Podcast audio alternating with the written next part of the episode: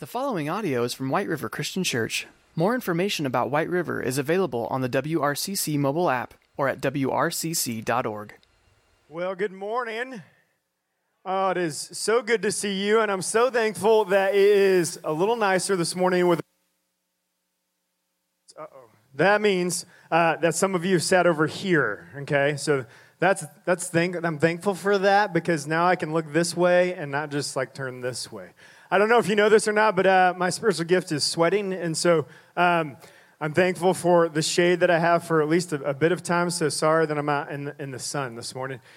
Hey, last week, uh, last Sunday, I just returned from uh, the last time leading as a student pastor CIY Move, which is for our high school students.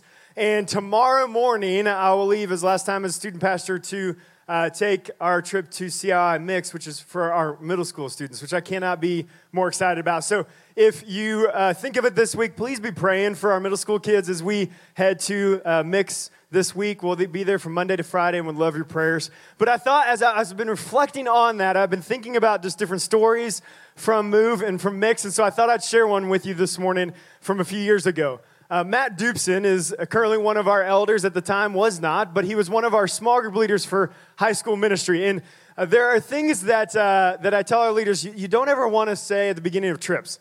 Uh, things like, I, I, don't, I don't really cry at these things, right? Like, I, I don't really ever get pushed out of my comfort zone or, or, just different things like that. Matt had said a couple things like that at the beginning of the week. And uh, by night three, I could tell the Lord was already working on him and in him. And, and we get these instructions in the morning of what's going to happen in the evening. And so we have been told after the speaker was finished on night three that we would uh, go up to the top of this bowl. I've got kind of a picture of it, I think, uh, right here. So you can see there's the stage. This is actually an arena, basketball arena, and there's this big bowl around there. And, and, and all the leaders were supposed to go up to the top of this place. And then our students, in response, could come up, if they're in our small group, find us, and we would pray over them. Uh, whatever might be going on or whatever, you know, the Lord kind of stirred in their hearts. And so Matt and I, uh, we knew our assignment. We, we, as soon as this, the sermon was over, we went up and we found our places. And there was a little bit of nervousness uh, in him about like, how's this going to roll out and play out? Um, are just our students going to come to us? And in my ignorance, I reassured him right before we walked up there, hey, it's just our students from our small group. Like maybe one of the other kids from our group will come to us, but you've got, we got this right? And so we take our places, um, and, and this, the worship begins, and immediately two of our boys come up to us. Uh, I mean, they like to shot out of their seats and came up. And so we begin praying over these two boys. We knew what was going on in their lives, we knew what was taking place. And so we start praying over them. And when, when I finish, when I finish, I open my eyes, and behind him is a line of probably 15 high school students, none of which are from our group none of which I've ever laid eyes on, none of which do I know the names of. And I, I immediately like panic because I remember what I told Matt right before we walked up. We just have to pray for our boys. I look over and I see, and I see a line of about 20 high school kids. I don't know, right? Right behind Matt. And I see Matt looking at me with these eyes that are mixed with, Are you kidding me? And I'm going to kill you later, okay? And I'm like, You got this right? And for the next like two and a half worship songs, we were meeting kids. They were telling us their name and then telling us their story and what they wanted us to pray over. And we prayed over them. And, I'm telling you, I don't remember any of those kids' names. All I remember at one point, there were three boys that came up. And they all three told me their name, what they wanted me to pray for. And I'm like, I, one at a time, I had that, okay? I had that. Three at a time, I couldn't remember the first kid's name or what he was dealing with by the third time the third kid was done. Like I just I close my eyes and I'm like, Holy Spirit, you're gonna have to show up. Right? Because I don't have any idea what to pray for these boys. And we prayed. And so for the next now, if Matt was up here today, he would tell you he probably prayed for 50 to 60 kids that night. It might be a little exaggeration, but he's probably not that far off, okay? And here's what Matt and I discovered that night. We were given grace that we weren't looking for. We were. I mean, there's no other way to explain how he and I stood there and prayed over kids and what they had to share with us in that moment. And we're able to pray specifically for them. I'm telling you, there were moments where I was praying and I was listening to myself because it wasn't me, right? We absolutely experienced grace we weren't looking for. And today, the story we're going to look at is the story of Saul. So if you have your Bibles, open with me to Acts chapter uh, 9, okay, where it's where we're going to be. And we find uh, Saul in this story. Saul is, as Amber said, who we know as Paul. Okay, if you didn't know that, know that this morning, but I'm going to refer to him as Saul because this is the point in his life where he is Saul. He's not been renamed. Uh, Jesus has not encountered him yet. And so uh, this morning, when I say Saul, who we're talking about, you and I mostly know as Paul. All right? Everybody on board with that? Shake your head, yes. That's great because I can't see hardly any of you. Anyways, uh, as we look at this this morning, we're going to start in Acts chapter 9, verse 1. Okay? And, and I need you to understand this, and, and Amber kind of alluded to this. Saul was like a, a good guy. I think sometimes we get in our head that Saul is this evil man that was wanting to kill people who followed Jesus, um, which part of that is true, but the part about him being an evil man's not. Uh, he was a man after God's heart when he was Saul. In fact, we're told by him um, in Philippians 3, verses 5 and 6, that this is his pedigree. This is where he came from. I was circumcised when I was eight days old. I am a pure blooded citizen of Israel and a member of the tribe of Benjamin, a real Hebrew if there ever was one. I was a member of the Pharisees who demand the strictest obedience to the Jewish law. I was so zealous that I harshly persecuted the church. And as for righteousness, I obeyed the law without fault. What he's telling you and I is Saul, according to the Old Testament, was this amazing. He was the example. Okay, as far as following God when it comes to the Old Testament. The problem was is that Saul hadn't realized that, that this Jesus, whom they had crucified and killed, uh, was a new way that God was sending for them. He hadn't put that together. And so, to this point, uh, when he sees people following Jesus, uh, the way is what is referred to in the passage we're going to read this morning, he sees that as a threat to the way that they follow God, and therefore it has to be exterminated just as Jesus does, it, or was. And so he's been traveling around, and we know this because if you flip back to, to chapters 6 and 7 of, of Acts, you will see and read where Saul actually oversees the stoning of Stephen, who is a follower of Jesus. Because again, he's trying to protect what they know as of following God. And so that's, I want you to understand that this morning as we read this, because otherwise you're going to think he's this evil guy, and he's not an evil guy. He was someone who was trying to do right by God as best as he knew how and could. And as we read this this morning, I want you to pay attention to grace that he's not looking for, okay? So if you have your Bibles, turn with me, Acts chapter 9, verse 1. Meanwhile, Saul was uttering threats with every breath and was eager to kill the Lord's followers. So he went to the high priest. He requested letters addressing, addressed to the synagogues in Damascus, asking for the cooperation and the arrest of any followers of the way he found there. He wanted to bring them, both men and women, back to Jerusalem in chains. As he was approaching Damascus on this mission, a light from heaven suddenly shone down around him.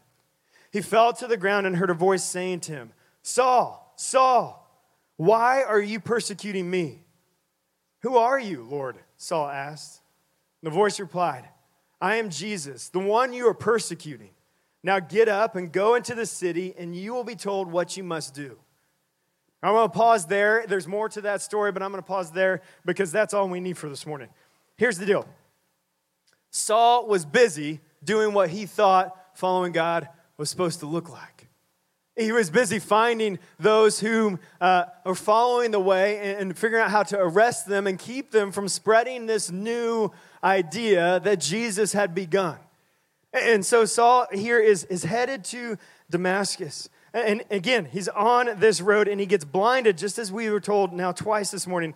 And, and Jesus says to him, Saul, Saul, why are you persecuting me? All right, now think about this for a second. This is Saul who knows that Jesus was crucified, was dead, and put into a tomb. And then all of a sudden, uh, this Jesus, whom he knows as being dead, and, and these people who he's going to get, uh, who are following this way, all of a sudden is speaking to him from a light that is shining and blinding him from heaven. About you, but I would be absolutely caught off guard, stunned, shocked, I might have peed my pants when he started speaking, right? Like, I, I would have been so scared at this moment. And, and, and Paul says this in response Who are you, Lord? He recognizes it's somebody uh, from heaven who's speaking, and he doesn't know who it is. And then Jesus says, I am Jesus, right? the one you are persecuting. Now get up and go into the city and do as I have told you. Hey, here's the deal. He's, he has been completely stopped in the middle of what he thought was right to do something different. In fact, he thought he was following God to a T, doing the best he could, and even uh, he even tells us later that, that in Philippians that he was doing the best that he could, that he was perfect according to righteousness. Um, he was obedient. He was all these things, and yet he was still missing it. Because you see, he wasn't looking for grace, he was looking for followers of Jesus to get rid of. And in the midst of that, he finds grace. Because let's think about this for a second it's Jesus. Jesus could have opened up the earth and swallowed him whole. Jesus could have stopped his breath in that moment. Jesus could have chose to do a whole lot of other things to Paul in that moment, and instead, all he does is blind him. It's grace that he isn't looking for. And, and I, to help you understand this, because I was thinking, how do I understand this? How do, how do I process this? Well, most of you know I accepted Jesus uh, in high school. I was a freshman. And uh, at that, growing up, I was a third generation Stockton uh, in a town on the west side of Indianapolis. And so what that meant is this. I, well, first of all, I'm a spitting image of my father, and, and my dad is a spitting image of his father. And so as a kid, I didn't get away with anything in public.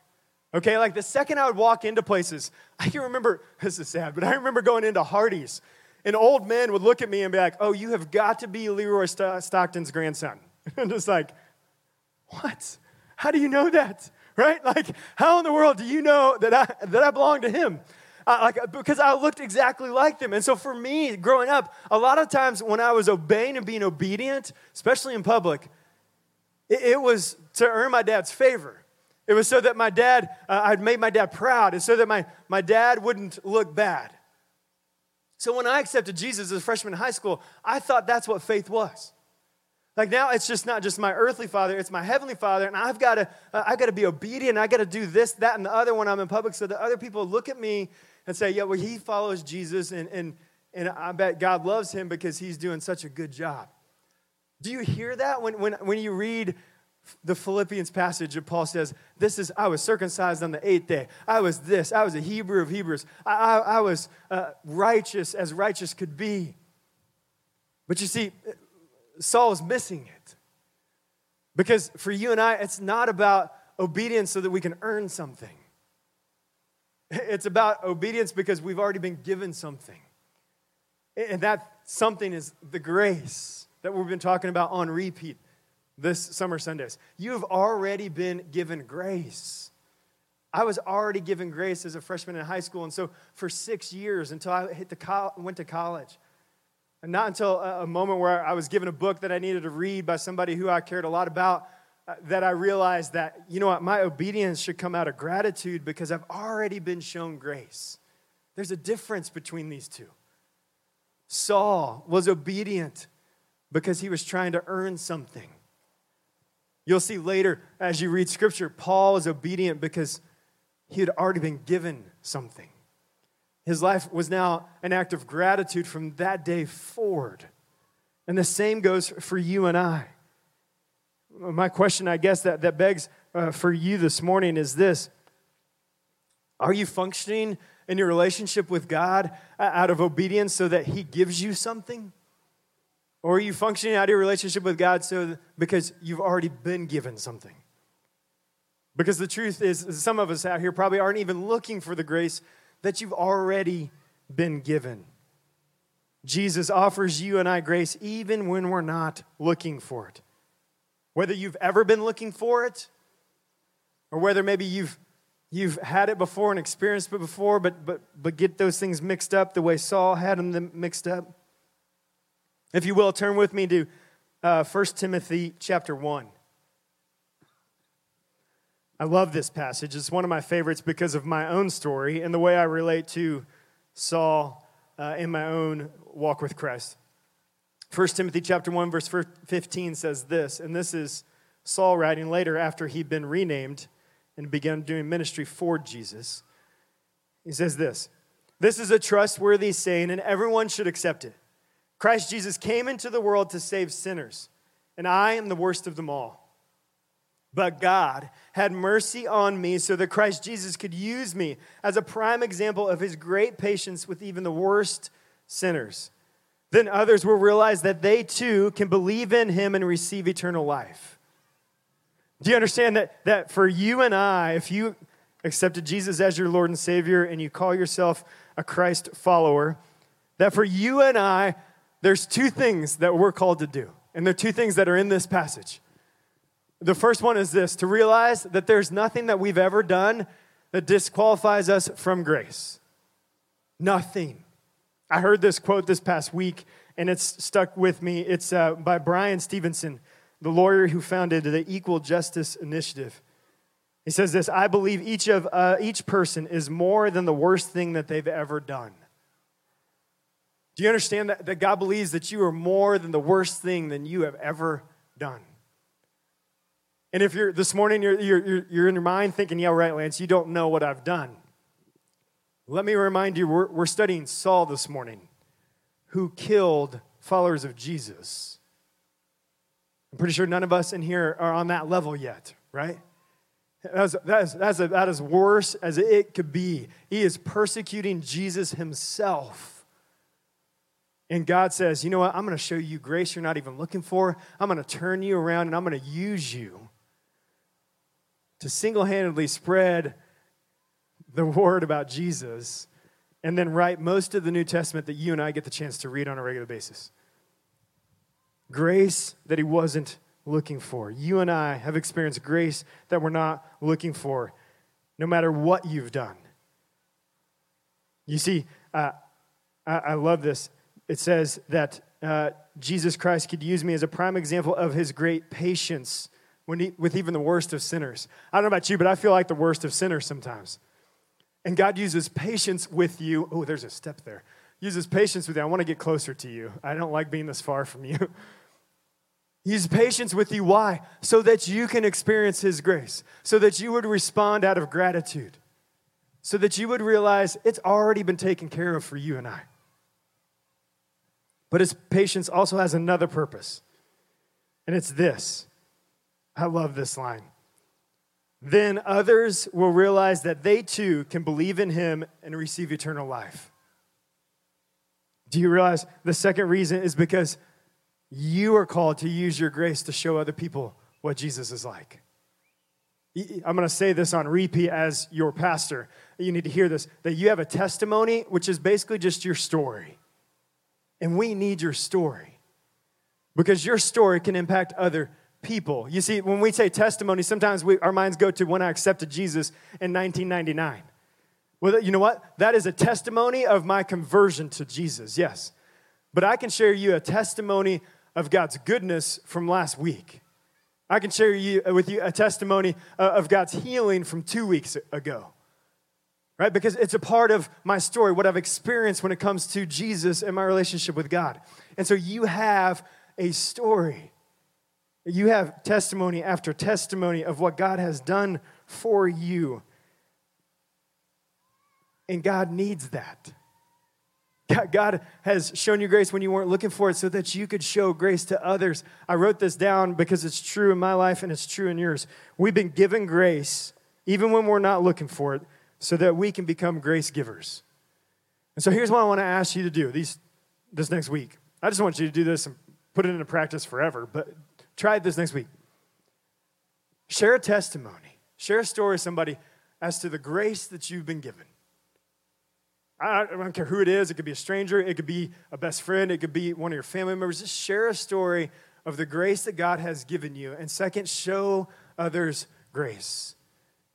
Church, we are called to be grace givers. You know what can make us different than everybody else that's driving around this park right now and not at church? And not in a relationship with Jesus is the way that we show people grace. The way that we show them grace that they're not looking for, just the same as we've been shown grace that we weren't looking for. Praise God for that this morning. Amen. Let me pray for you, and then we're going to take the Lord's Supper. Let's pray. Jesus, thank you. that seems so insignificant of uh, a statement for what you've done for us on the cross, Jesus. But thank you. Thanks for showing us grace, even when we weren't looking for it. Thanks for, for taking Saul, uh, a man who was uh, persecuting you and the way of following you, and turning him around and using him uh, to spread uh, your message. Jesus, would you use the people gathered in this park that can hear this right now uh, to spread your message of grace? That, we get grace even when we aren't looking for it. Would you allow us opportunities this week to show other people grace when we interact with them? Will we have the boldness to share what it looks like uh, to just give a testimony to the grace that you've given us, Jesus? We thank you so much for the way that you love us, uh, even when we're not even aware that you are. And we give you all the praise and honor and glory this morning, Jesus. We pray these things in your precious name. Amen.